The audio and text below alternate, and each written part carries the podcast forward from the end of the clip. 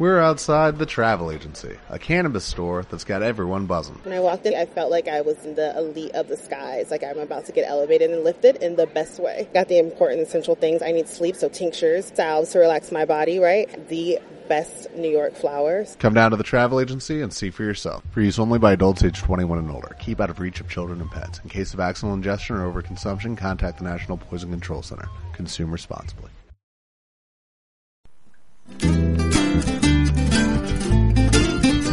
Bienvenidos a una nueva entrega, la sexta de Zape Moche Educación Física en Reconstrucción, un humilde podcast destinado a colaborar en la generación de mejores experiencias de aprendizaje para los alumnos de educación física, tanto en primaria como en secundaria.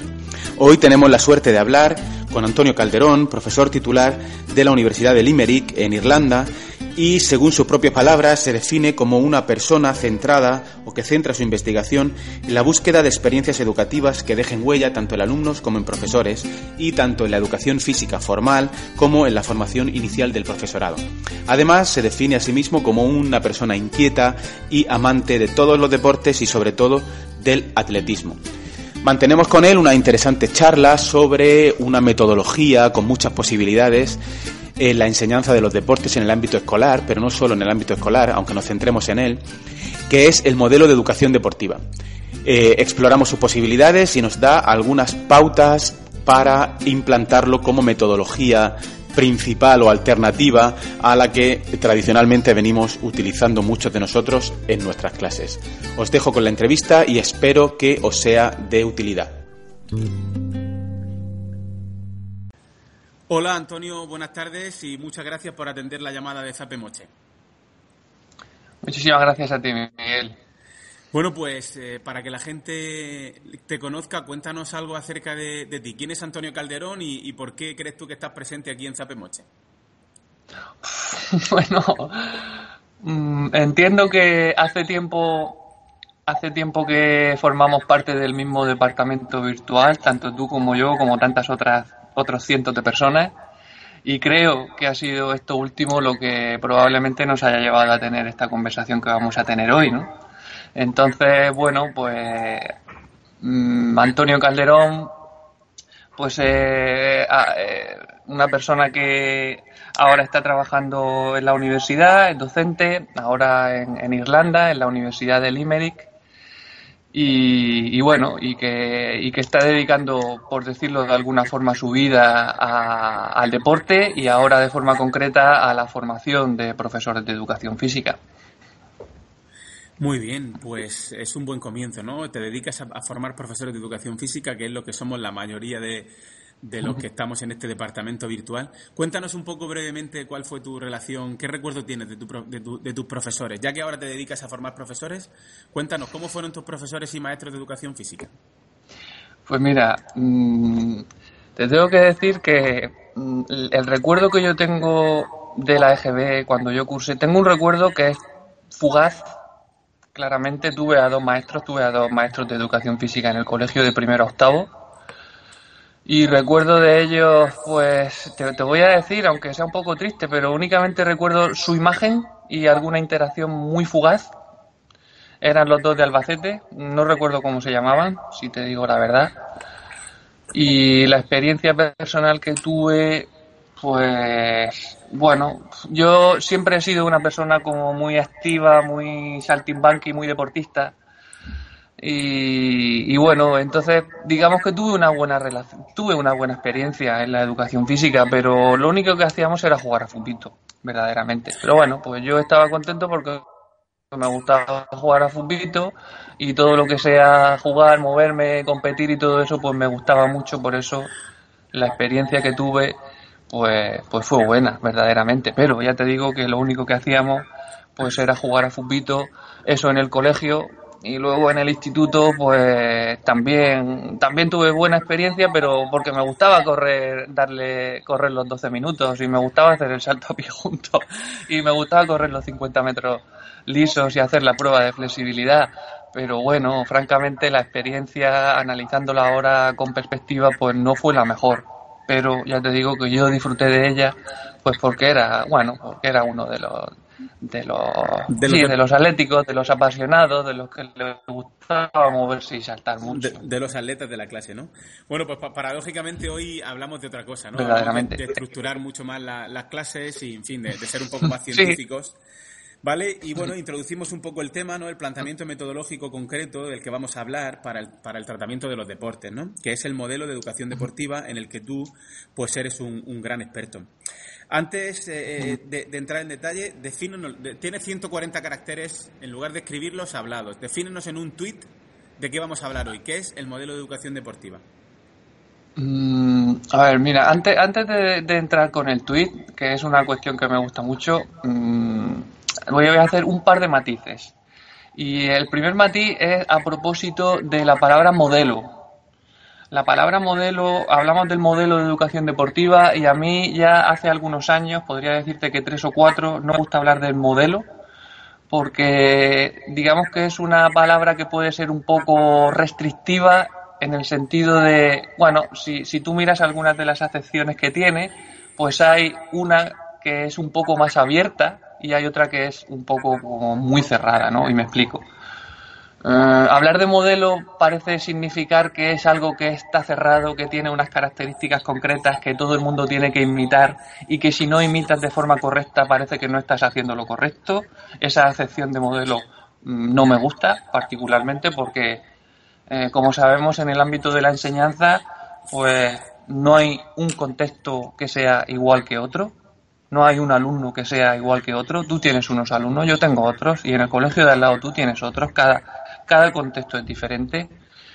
Entonces, en ese sentido, soy más partidario de la, o, directamente hablar de la educación deportiva, o hablar de modelo de educación deportiva, pero teniendo en cuenta que tiene una serie de características que ahora creo que vamos a analizar de una forma como más detallada, pero que en todo caso que está abierto y es con toda la lógica del mundo es, lógico que así sea, que está abierto a, a las propias adaptaciones que tu modelo y el modelo de todos los profesores que nos están escuchando ahora necesiten. Eh, ese es la primera, la primera, el primer matiz que quisiera hacer. Ojo con el modelo, que hablamos de un modelo, pero que es adaptable. Tiene una serie de características, pero totalmente adaptable a cada contexto. Y por otro lado, pues eh, sí, verdaderamente fue una, una forma de enseñar, una metodología que se utilizó a priori, y estamos hablando ya de 30 años atrás, para enseñar contenidos deportivos. Pero no solo y estrictamente se ciñe y lo podemos utilizar para enseñar contenidos deportivos, sino, bueno, pues te podría decir que las mejores experiencias que yo he tenido con la educación deportiva han sido con una unidad didáctica de danza y expresión corporal y ahora, pues de hace un par de días, que un, compañero mío, un gran compañero y conocedor del modelo, que es Diego Martínez de Ojeda, pues la última experiencia que ha tenido con sus alumnos de quinto de primaria es una unidad didáctica basada en el mimo. Por tanto, se ciñe única y exclusivamente el modelo de educación deportiva. ¿Lo podemos utilizar para enseñar deportes? Sí, pero también otros contenidos. Entonces, hecha, hecha estas dos matizaciones, pues el tweet yo, como sabes, pues soy, estoy, soy muy tuitero y me gusta mucho estar ahí participando siempre que puedo. Y, y, ahora cada vez más soy partidario de los tweets que sean cortos y que, que, generen un poco de interés y llamen la atención. Entonces este tweet que yo compartiría precisamente no es mío y, y es, es, un tweet que voy a entrecomillar porque en una de las entrevistas que tuvimos con un alumno de secundaria precisamente de esta experiencia que tuvimos que te hablo de, danza y expresión corporal, que probablemente haya sido una de las mejores que hemos tenido, no, no de secundaria, de bachillerato. Y este chico, cuando le preguntamos sobre su experiencia, él dijo, y abro comillas, y este de mi tweet, se aprende más, y cierro comillas. Entonces, pues bueno, mm, no, no es un mensaje único y aislado de los alumnos que experimentan el modelo, e, esa percepción de un aprendizaje como más, sí, como un aprendizaje más, más, más real, más auténtico. Y, y, la verdad que eso pues es de, es de, es de hay que, hay que destacarlo sin duda. Y luego yo además a este tuit le añadiría un vídeo de una profesora que también conoce muy bien el modelo que está en YouTube, que está trabajando ahora en Murcia, que es Pilar Maedero. Y es un vídeo que hay en YouTube en el que se explica muy bien, en el que ella explica muy bien la experiencia que tuvo con el miniball en su, en su centro, que no recuerdo ahora mismo el nombre, creo que Molina de Segura. Y entonces yo le pondría este vídeo, pondría este vídeo para que todo el mundo lo pudiese ver. y además. lo pondremos en la nota del episodio. Pondría el enlace. Pondría el enlace, sin duda. Y además pondría también un par de hashtags. Y, el primer hashtag que pondría pues sería ahora la verdad que ahora ahora tengo la mitad de mi cerebro está en inglés y la otra mitad de mi cerebro está en castellano entonces, uno de los hashtags que pondría sería Sport Ed, que es la abreviatura que se suele utilizar cuando hablamos de la educación deportiva. Y él podría, sin duda, pues sería el de EduFish, porque ahí tenemos muchísimas cosas de gran valor que muchísimos profesores de España están compartiendo y es muy de agradecer y de destacar. Por tanto, se aprende más. Aquí tienes el link y, y a ver si te animas. Muy bien. Pues eh, vamos a desarrollar un poco ya en detalle el, modelo de educación deportiva, dejando claro, como tú has dicho, que son más que nada orientaciones y no un modelo cerrado en el que estamos dentro o estamos fuera, ¿no? Porque imagino que también la, implantación pues podrá ser progresiva. Y de manera de, manera debe serlo. que debe serlo. puede serlo. Pues nada vamos a, comentar eh, te doy la palabra una vez más y, y háblanos de qué son las temporadas y sobre todo qué eh, estrategias utilizas para trabajar con grupos estables a lo largo de 10, 12 o 15 sesiones, grupos heterogéneos y estables? ¿Qué estrategias, qué ventajas tiene y qué, y qué estrategias son las más acertadas en nuestras clases para, para hacer los agrupamientos? A ver, el, el, modelo, la educación deportiva, como digo, surgió hace ya aproximadamente 30 años, 94, y surgió como una como respuesta a, a bueno, a, a una carencia en la enseñanza de los deportes, es decir, que surgió un poco mm, su, autor, su, uno de sus creadores dijo, no puede ser que estemos enseñando deporte de una manera en la que solamente nos estamos centrando en las habilidades, que únicamente nos estamos centrando en la técnica de los ejercicios y que al final nos vamos a jugar un partidillo en el que pedimos a los alumnos que traten de aplicarlas e integrarlas y todo eso. No puede ser que estemos enseñando deporte de esta manera, porque el deporte es mucho más, es mucho más que, eso, ¿no? Entonces por eso, por eso se habla de temporada, ¿no? Porque él dijo, eh, y estamos hablando de Daryl Sidentop, él dijo, ¿cuáles son las características que tiene el deporte? Y él dijo, pues bueno, pues el deporte se organiza en temporadas. Hay unas temporadas de competición y, y por eso él habla de temporadas, de seasons, pero nosotros pues hablamos mejor, a mí casi que no prefiero, no utilizar el término de temporada, sino que hablar directamente de unidades didácticas, que es el término que nosotros entendemos. Entonces, eh, y la diferencia que tienen con una unidad didáctica tradicional, pues tú, tú ya la, la, has dejado entrever y es, digamos, en la duración, la duración de las unidades didácticas. Hay que tener en cuenta que en el modelo de educación deportiva, que tiene una serie de características principales, y una de ellas es el trabajo en equipo, y otra de ellas son los roles, y ahora creo, y ahora podemos hablar específicamente más de esta cuestión de los roles. Mm, hay, hay, el alumno, digamos que va a experimentar el deporte desde una doble o hasta triple perspectiva, ¿no? Y me estoy refiriendo a los distintos roles que va a asumir a lo largo de la unidad didáctica. Por tanto, necesitamos más tiempo, necesitamos más días, más, más, sí, más sesiones, más clases para que el alumno eh, empiece a familiarizarse con todos los, con sus nuevas responsabilidades, porque este es un modelo que, bueno, se podría definir como de los modelos que están centrados en el alumno y, aquí me gustaría matizar de que, a pesar de ser un modelo que, trata de centrarse en el alumno y de que el alumno construya su propia experiencia educativa y de aprendizaje, es un modelo en el que el profesor o el maestro pues tiene una importancia fundamental. Y yo creo que esto es digno decir, ¿no? Porque es quien diseña la unidad, es quien diseña también pues las actividades que se van a realizar, es el que da feedback a aquellos grupos que más lo necesitan. Entonces, vale, si bien estamos hablando de un modelo en el que, que, gira y se construye en torno al trabajo en equipo y en el que el alumno, digamos que tiene un papel fundamental, como tantos otros. No es el único modelo que, de, estas características que estamos hablando, pero en el que el docente pues también tiene su, su, su importancia a la hora de tomar decisiones, eh, sí, en función de cómo se vaya desarrollando la unidad. ¿no? Entonces, la principal diferencia con las unidades didácticas tradicionales es el número de sesiones. Y entonces, claro, en los cursos que damos a veces cuando tú dices que tienes que, que las unidades didácticas tienen que tener por como mínimo 8, 9, 10 sesiones, porque claro, en toda la bibliografía que hay extranjera sobre el modelo se habla de 15, de 20 sesiones, pero ojo, que ellos, en la gran mayoría de ellas estamos hablando de sesiones de 30 minutos. ¿eh? Mm. Entonces, cuando nosotros aquí en España, la mayoría de las sesiones que tenemos, pues son sesiones de, de 50, de 50 minutos, de, bueno, 60 en el mejor de los casos, pues con incluso nosotros hemos llegado a tener experiencias de éxito con nueve, diez sesiones, ¿no?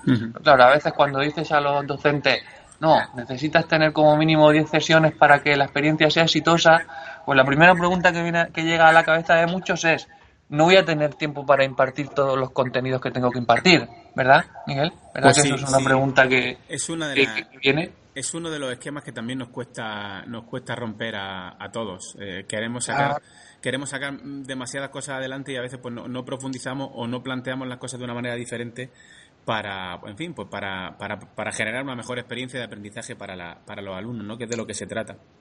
Exacto, pero para mí lo más importante, y creo que esto es un mensaje que también me gustaría transmitir, es que lo más importante no es el contenido. Lo más importante es la forma en la que tú lo vas a desarrollar, en este caso la, la metodología, la estrategia por la que vas a optar y por la que vas a desarrollar el contenido, pero no va a ser lo más importante el contenido. Mira, aquí en, en, Irlanda, en el Senior Cycle, que viene a ser un poco como el bachillerato, tienen un currículum construido que no se construye en base a contenidos, sino que está construido en base a modelos de enseñanza, precisamente. Y hay seis, y hablamos de educación deportiva y enseñanza comprensiva de los deportes, y uno más orientado a la salud y, a, y, al, y sí, a, las cuestiones de salud, otro más orientado a la responsabilidad social y sí, al modelo de responsabilidad social y otro más orientado a la, al aprendizaje cooperativo. O sea que Entonces, eh, eh, déjame que te, interrumpa. Eh, me estás diciendo que, en, ese, en ese currículum, más que decirte qué tienes que enseñar, dice, enseña lo que quieras, pero desde esta perspectiva metodológica. Exactamente, exactamente. Así es, así es. Así es. Es un planteamiento interesante, la verdad. Que, y, y, se nota, aquí se nota, bueno, que ha habido aquí muchos, muchos profesores que han peleado, bueno, que son relevante en el mundo no solo de la práctica, sino también de la investigación y, que han conseguido al final que aquellos que tienen que tomar las decisiones en este sentido son los, los que hacen los currículum y las políticas en relación con la educación, pues ha conseguido que estos modelos de enseñanza se introduzcan y que además tengan que ser utilizados, no todos ellos, el docente puede elegir hasta tres para desarrollar los contenidos que él mismo considere en base al contexto en el que se encuentre su centro, con lo cual esta situación pues es, digamos, idónea en este sentido, ¿no? La verdad, la verdad es que sí, la verdad es que sí. Eh, retomemos el tema de los agrupamientos. Sí, eh, sí, eh, exacto. Brevemente, brevemente, puesto que se trabaja con, agrupamientos, con grupos de alumnos heterogéneos y estables durante todas las sesiones de la unidad, ¿qué, consejo darías a la hora de establecer esos agrupamientos o qué estrategias crees tú que funcionan mejor? Esto es un punto importante porque es verdad que estamos acostumbrados a decir, no, hoy, a ver, elegir un grupo, grupos de cinco, venga, el 1, 2, el 3, el 4, el 5, 1, 2, 3, 4, 5 y se genera el grupo. Y al día siguiente, venga, 1, 2, 3, 4 y 5 y vamos cambiando el grupo. Esto, digamos que lo hemos hecho todos, siempre lo hemos hecho todos así, pero cuando dice, es verdad, es que volvemos otra vez al concepto de deporte del que surge todas las características de este modelo en un equipo, todos sus miembros son los mismos miembros los que forman parte del equipo, siempre. O sea, tú no puedes estar, tú, tú no eres del, del Real Murcia hoy y al día siguiente eh, estás jugando en el, en el Lorca Club Deportivo. No, tú eres, si eres del Real Murcia, eres del Real Murcia. Tienes que llevarte bien con tus compañeros, tienes que aprender con ellos, tienes que experimentar, tienes que entrenar siempre con ellos, ¿no? Para, para sentir de alguna forma pues esa afiliación al grupo, ¿no? Entonces, de ahí surge esto del, del, grupo heterogéneo y del grupo estable, ¿no?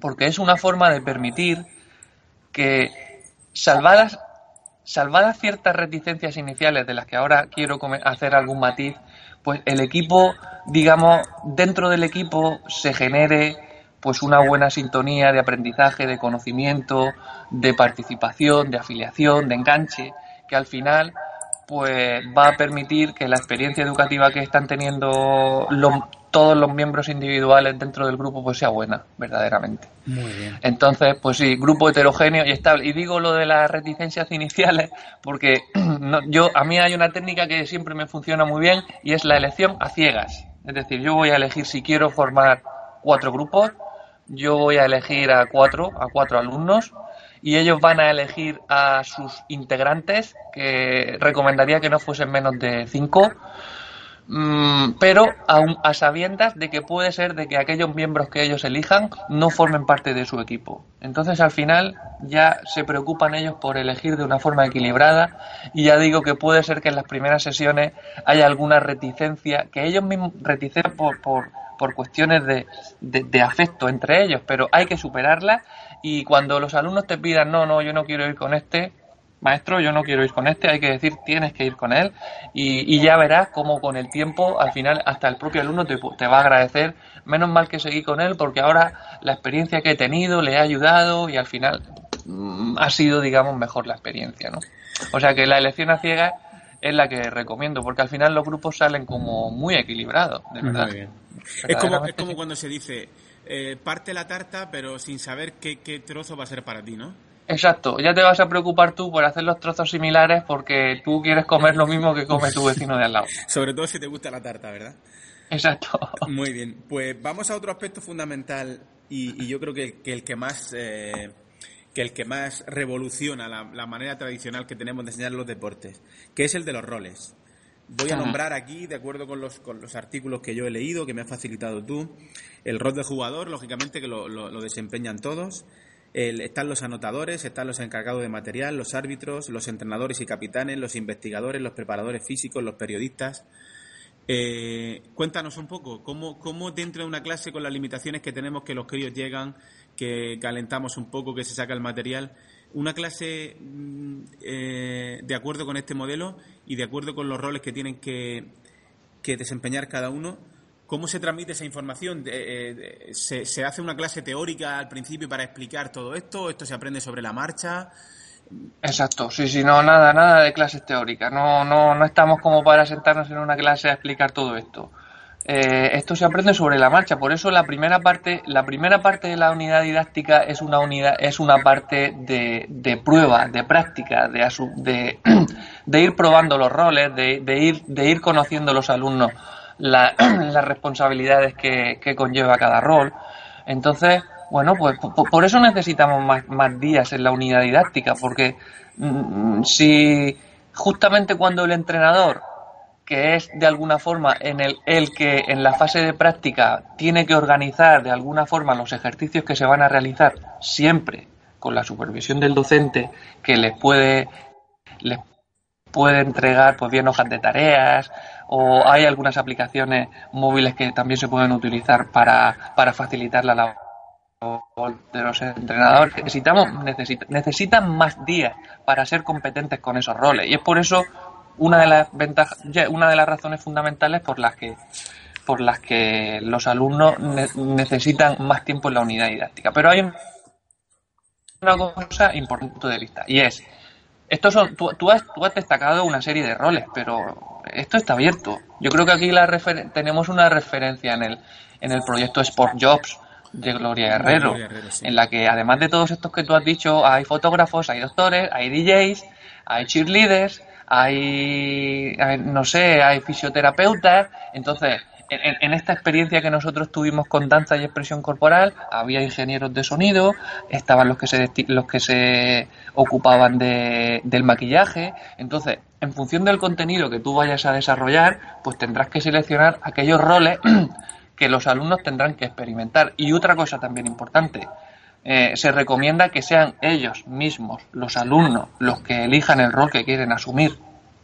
Es una forma de, de, bueno, pues de tenerles en cuenta y, no asignarlo tú porque, bueno, a, ver si ellos, si ellos se ponen de acuerdo, mucho mejor y que ellos elijan los roles que tienen que, que, desempeñar. Y las hojas de roles funcionan muy bien. Una, una, una hoja de rol me refiero pues una, una infografía sencilla que nosotros podemos desarrollar empleando muy poquito tiempo en la que diga, eres jugador, tu rol es este y este y tus obligaciones son estas y estas eres preparador físico, ya sabes que tienes que dirigir el calentamiento, ya sabes que y que se les quede claro con una información visual que tú puedes compartir a través de la web del centro o utilizando el medio que quieras.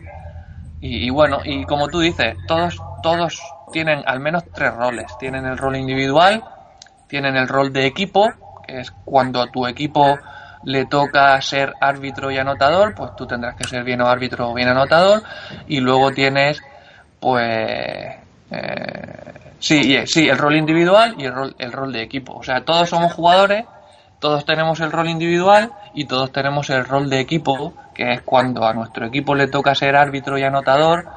En la fase de competición suele ser normalmente, y por eso se recomienda que, que el número total de equipos que tú generes en tu clase pues sea múltiplo a ser posible de tres porque si tú tienes seis equipos de cinco en tu clase, es decir, una clase de 30 alumnos, pues cuando llega la fase de competición podrá jugar el A contra el B y el C hará las labores de árbitro y anotador y podrá jugar el D contra el E y el F podrá hacer las labores de árbitro y anotador. No, no hay que olvidar que todos tenemos que ir rotando por todos los roles a lo largo de toda la unidad. No, no, no los roles, digamos que todos los equipos tienen que pasar por ser árbitros y anotadores, no, no que vayan cambiando los roles. Muy bien. Eh, entiendo que eso será un, planteamiento que, a los críos, pues, le, eh, cuando se inicia este modelo, les resulta bastante chocante, ¿no? Porque, claro, ellos llegan a la clase de educación física y a jugar, ¿no? El contenido que se esté, que se esté tratando de, de una manera más directiva, de otra manera menos directiva. Pero claro, eso ah. ya, eso ya desempeñar nuevos roles, entiendo que la satisfacción, ahora, ahora hablaremos al final de, cómo se le pide luego feedback, feedback a los alumnos para que, para que hablen de qué le ha parecido. Eh, vamos a, al, de las fases que hemos comentado antes, eh, la fase de competición, de evento final, de reconocimiento. Eh, ¿En qué consistiría? ¿Esto es algo que se queda en clase o es algo que si yo tengo tres clases y estoy trabajando el modelo de voleibol trasciende la clase o queda en la clase? No, no, no. Esto es recomendable que se implique, te voy a decir, al centro entero, al centro completo, incluso. Eh, es un momento en el que, bueno, el momento del evento final, nosotros en las experiencias que hemos tenido, pues hemos intentado, bueno, además de entregar diplomas y de reconocimiento a todos los participantes, no solo a los que han ganado, sino también a los que han calentado mejor, a los que han desempeñado su rol mejor. Y ahora, para cuestiones de evaluación, que esto es una cosa que también nos interesa mucho, pues tú eh, te recomiendo, y además tú esto lo haces muy bien, Miguel, ver, ver la lista de los estándares de aprendizaje que tenemos y, asociarlos, digamos, a, a, cada una de las competencias que los roles, que los alumnos durante los roles van a desempeñar.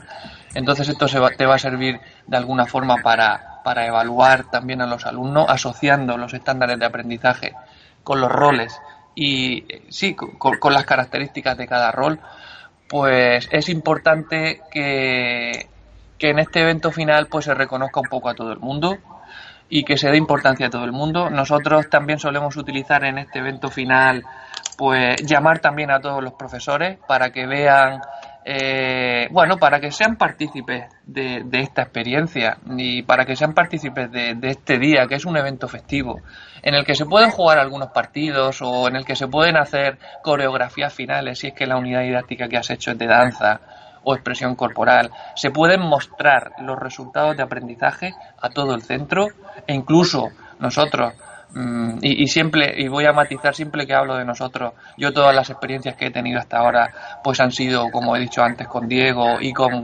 algunos de los docentes que, que están alrededor de él, en primaria, en secundaria y en bachillerato, por eso siempre hablo en plural, pues eh, incluso también se puede invitar a los padres, ¿por qué no? Para que los padres vean los resultados de aprendizaje y que vean que verdaderamente los alumnos, sus hijos, en la clase de educación física han disfrutado, han aprendido, no solo han jugado al balón, sino que han tenido una experiencia que, en palabras propias que describen el modelo, es una experiencia educativa auténtica, en este sentido. Entonces, pues claro que sí, no, no, que no se quede solo en el centro. Hay que, hay que, hay que pensar en grande, hay que pensar en grande e invitar y promover el evento por todos los tablones de la, del centro y por la web. Y si tenemos cuentas de redes sociales, también por cuentas de redes sociales, un poco para hacernos oír en este sentido y que todo el mundo vea que también en la, en la clase de educación física pues se aprenden muchísimas cosas.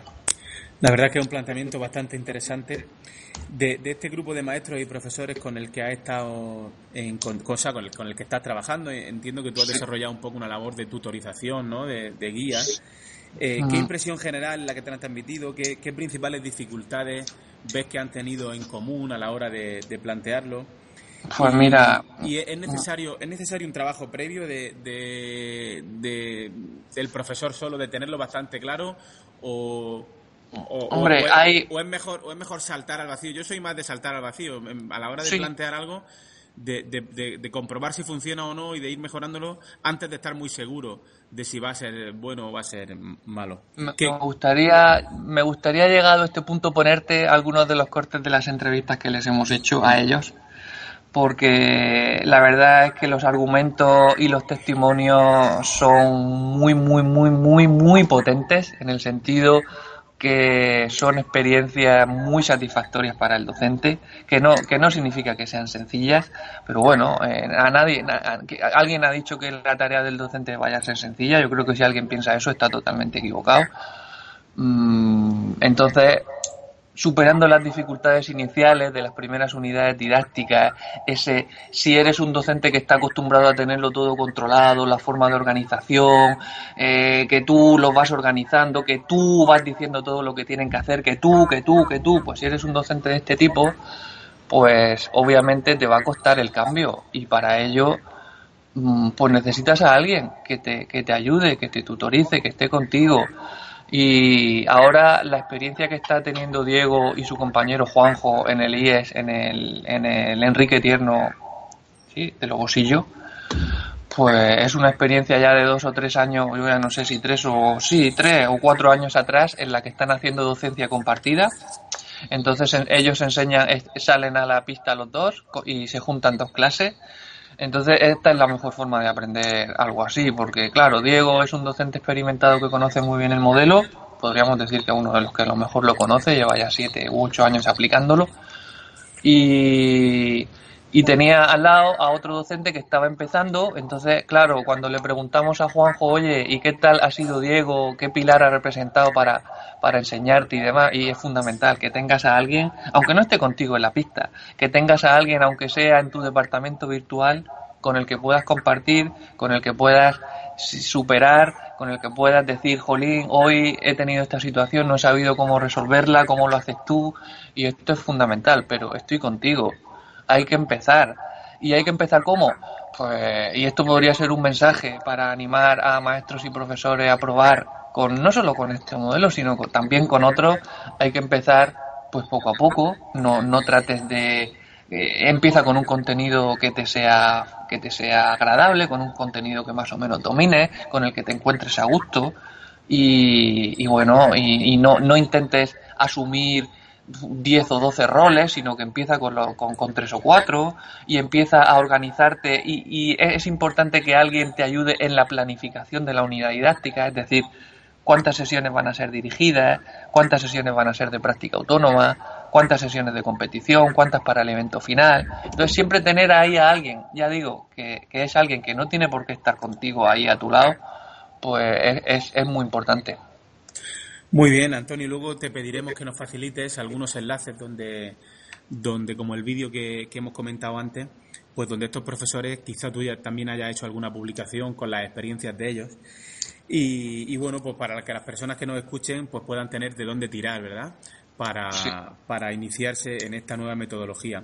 Porque la verdad es que yo estoy muy contento de haberla conocido porque todas las novedades metodológicas que van muy ligadas siempre a las nuevas tecnologías, a los proyectos, al aprendizaje basado en proyectos, a la clase invertida, que están todas mediatizadas por la tecnología, pero esta realmente eh, está a pie de aula. Es decir, esto es una nueva forma de plantear la enseñanza de los deportes y no hace falta ni tener internet, ni tener ordenador, ni tener nada, ¿no? Aunque si se tiene, si se tiene mejor, pero bueno, no necesariamente está eh, condicionada por, por, los recursos tecnológicos. Y, bueno, que, he visto en algunos de los artículos que habéis publicado que bueno que luego hay un, feedback que os dan los alumnos en forma de dibujos, en forma de gráficos. Eh, cuéntame qué, qué, información y de qué manera podemos nosotros pedírsela a los alumnos para saber si ha funcionado o no. Pues yo tengo por ahí una selección de dibujos que siempre que voy a alguna formación o algo con docente es lo primero que pongo. Tengo por ahí una selección de dibujos de alumnos de primaria, pero también de secundaria, que son, digamos, evidencias demoledoras de que ahí hay aprendizaje y me estoy acordando de uno, porque, ¿por qué? Porque cuando analizan los dibujos, por ejemplo, pues los alumnos representan muy bien, por ejemplo, me estoy acordando de uno de volei, del mini volei, de una experiencia de mini volei que tuvimos en secundaria y que había muchos, todos los alumnos pues representan a los equipos, representan además emociones, en las caras de los, de los, de los dibujos que representan hay emociones positivas, representan también casi siempre los colores de los equipos, la afiliación, representan también a los árbitros, a los anotadores, representan también incluso las estrategias de trabajo táctico que se trabajaron, la secuencia de las jugadas. Entonces, y luego cuando les pedimos, cuando hemos pedido a alumnos que han experimentado otras experiencias que no están basadas en la educación deportiva y, vemos dibujos que representan pues únicamente situaciones aisladas de juego, pues bueno, al compararlos verdaderamente ves que, sí que hay una evidencia en este caso de aprendizaje y de, y de, y de que la mayoría de los alumnos, independientemente de que sean más o menos habilidosos, porque en el modelo de educación deportiva, al igual que debería ser en todos los modelos, todos los alumnos tienen que tener su cabida, porque no los alumnos que tenemos delante de nosotros son muy deportistas. Entonces, hay, hay, eh, todos los roles, digamos, en todos los roles, y por eso es importante que ellos los elijan, el alumno va a encontrar una forma pues de pasar, de tener una buena experiencia, que al fin y al cabo es de lo que se trata. ¿no? Pero ya te digo que el feedback de los dibujos es muy bueno. Y es tan sencillo como decirle, por favor, después de esta unidad didáctica, ¿me puedes dibujar qué, has sentido, me puedes dibujar tu experiencia y además me vas a poner por detrás del folio lo que has representado. Entonces, bueno, esto te puede a ti servir para cuestiones de evaluación y también, bueno, es una forma de hacer que el alumno se exprese por medio del dibujo, que también es una herramienta poderosa de aprendizaje. Eh, volviendo un poco atrás y ya antes de despedirnos, eh, de la mm. experiencia que ha comentado de, de Pilar Maedero, eh, ah. ella, en un artículo también que publicasteis, hace un, cuadro con la temporalización de la unidad didáctica de acuerdo al modelo. Y, hay unas sesiones, un bloque de sesiones de práctica dirigida y un bloque de sesiones de práctica autónoma. Esa ah. práctica autónoma eh, se, usa uno de, algunos de los miembros del equipo de acuerdo con su rol para que sean ellos los que dirijan la práctica del grupo, cómo se plantean, o simplemente se plantea un objetivo, vamos a trabajar estas habilidades y ellos se Exacto, exacto. En la, en la parte dirigida es en la parte en la que nosotros vamos a utilizar un estilo de... El profesor es el que va a dirigir y va a utilizar un estilo de enseñanza pues más directivo. Es decir, si hacemos una sesión de volei, si hacemos una unidad didáctica de volei, pues en las dos, tres primeras sesiones pues el profesor lo que va a hacer va a ser va a ser dirigir la sesión y vamos a empezar haciendo el uno contra uno, el dos contra dos, como mucho el 3 contra 3 y a partir de ahí, una vez que tú, docente, eh, les has dirigido de alguna forma sobre los ejercicios que pueden ser más, y más adecuados para, para desarrollar este contenido, en este caso el volei, o en el caso que sea una unidad didáctica de danza, pues distintos pasos de baile, eh, etcétera. Pues entonces luego ellos en la, en la fase de, de, en la fase de práctica autónoma es cuando van a empezar a asumir sus roles y es cuando el entrenador, pues con, tu ayuda, porque eh, se, recomienda que en las sesiones de práctica autónoma tú no le digas al entrenador, venga, ahora eres tú el que lo haces todo, no. se te recomienda que tú, docente, tengas una reunión previa al principio de la clase. Por ejemplo, mientras los equipos están calentando en sus, en sus determinadas zonas, y les está dirigiendo el que dirige los calentamientos, tú llamas a todos los entrenadores y les dices, entrenadores para acá, vienen, hablan contigo y tú les dices, recordad que lo que vamos a hacer hoy va a ser este ejercicio, este otro y este otro. Recordad que lo más importante en este ejercicio es esto, es esto y es esto. Y recordad que mm, o sea, los puntos claves de cada ejercicio. Y a partir de ahí, cada entrenador se va con su equipo a su zona y trata de, de alguna forma, pues explicarle los ejercicios que van a hacer. Y, y tú, que eres y tú, docente, pues tienes que estar controlando por si alguno necesita tu ayuda.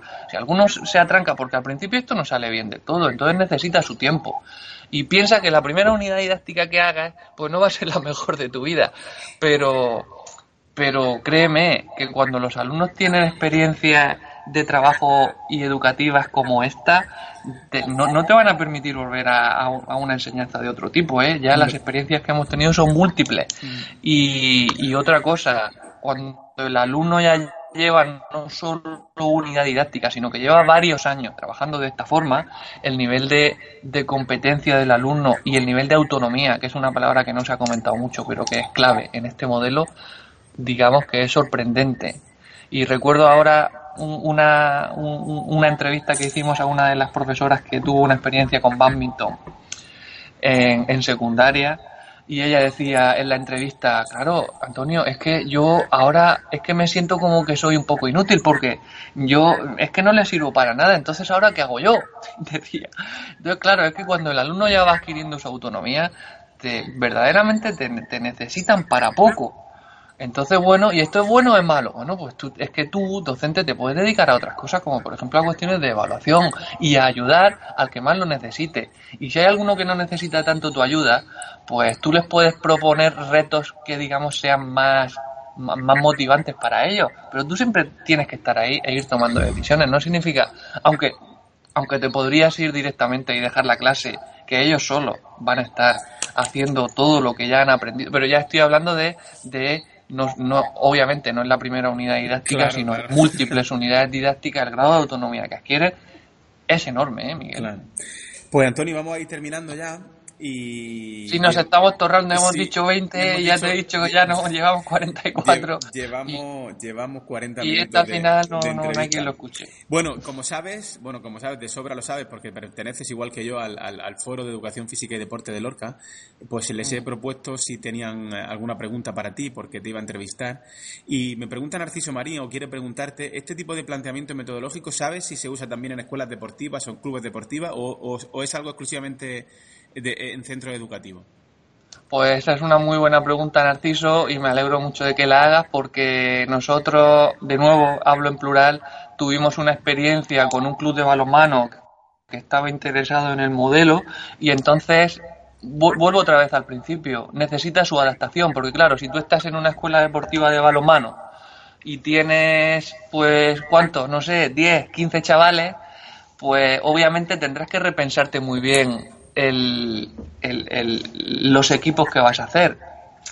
Eh, y luego también tendrás que repensarte muy bien a, ver las unidades didácticas o las temporadas cuánto te van a, cuánto te van a durar. Entonces nosotros lo que propusimos fue, a ver, nos vamos a centrar, por ejemplo, en un principio de juego. Sigo con el balonmano. Nos vamos a centrar ahora en, en, defensa y vamos a hacer, vamos a estar tres semanas trabajando la defensa, la posesión, el mantenimiento de la posesión de la bola o lo que sea. Entonces, para esas tres semanas vamos a, vamos a asumir una serie de roles, los roles que se quieran plantear, por ejemplo, el, el preparador técnico, el preparador táctico, por supuesto los árbitros y anotadores. Y, y, entonces pues una vez que se termina esas tres semanas o cuatro o las que sean pues vamos a cambiar roles cambiamos ahora el principio de juego y, podemos porque, porque, al final todos somos un equipo. En este caso si somos un equipo de balonmano pues no nos va no nos va a interesar disgregar mucho nuestro equipo a su vez en subequipos más y más si no tenemos muchos jugadores. Entonces va a ser el, el propio equipo el que forme parte de Sí, eh, un, solo, un solo equipo, o como mucho dos, depende del número, y, ya digo, ir rotando los roles en función, por ejemplo, de los principios de juego que tú vayas enseñando. Pero por todo lo demás, viene a ser igual. Tú puedes plantear tus sesiones también de, de claro, la competición viene, viene a ser cada fin de semana. Entonces tú puedes integrar la competición de cada fin de semana y, la puedes integrar también en tu, en tu, en tu temporada. Entonces, bueno, no hay mucho escrito sobre esto, pero mm, yo reto desde aquí a Narciso a que haga su planteamiento, lo compartimos y que lo lleve a la práctica directamente. Pues muy, muy bien, Antonio. Muchísimas gracias por todo lo que nos has aportado. Creo sinceramente que, mucha gente, aún muchos profesores aún no, no, hemos profundizado en, nuevas maneras de plantear nuestras clases prácticas, porque las teóricas sí estamos innovando mucho en ellas eh, a la hora de, transmitir la información, de pedir trabajo por medios digitales, de integrar mucho más el contenido teórico en la práctica. Pero la verdad es que a mí me ha hecho mucha ilusión conocer este modelo, tener la oportunidad de hablar contigo. Y nada, tienes 20 segundos para despedirte y para animar a, todos los maestros y profesores de educación física a que se animen a saber qué es la educación deportiva y se animen a, implementarla en sus clases.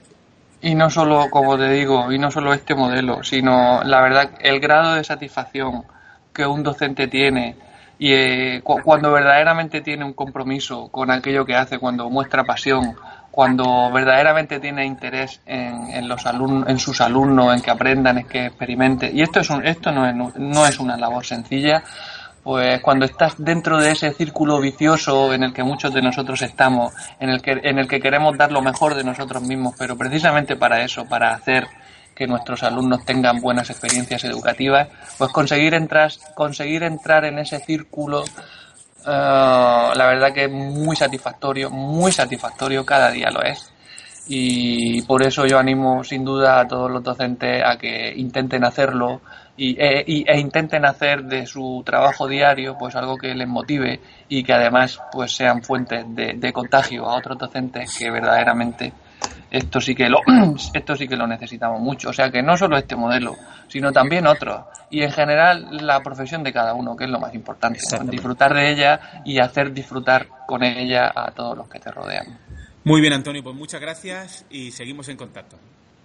Muchas gracias a ti Miguel. Un abrazo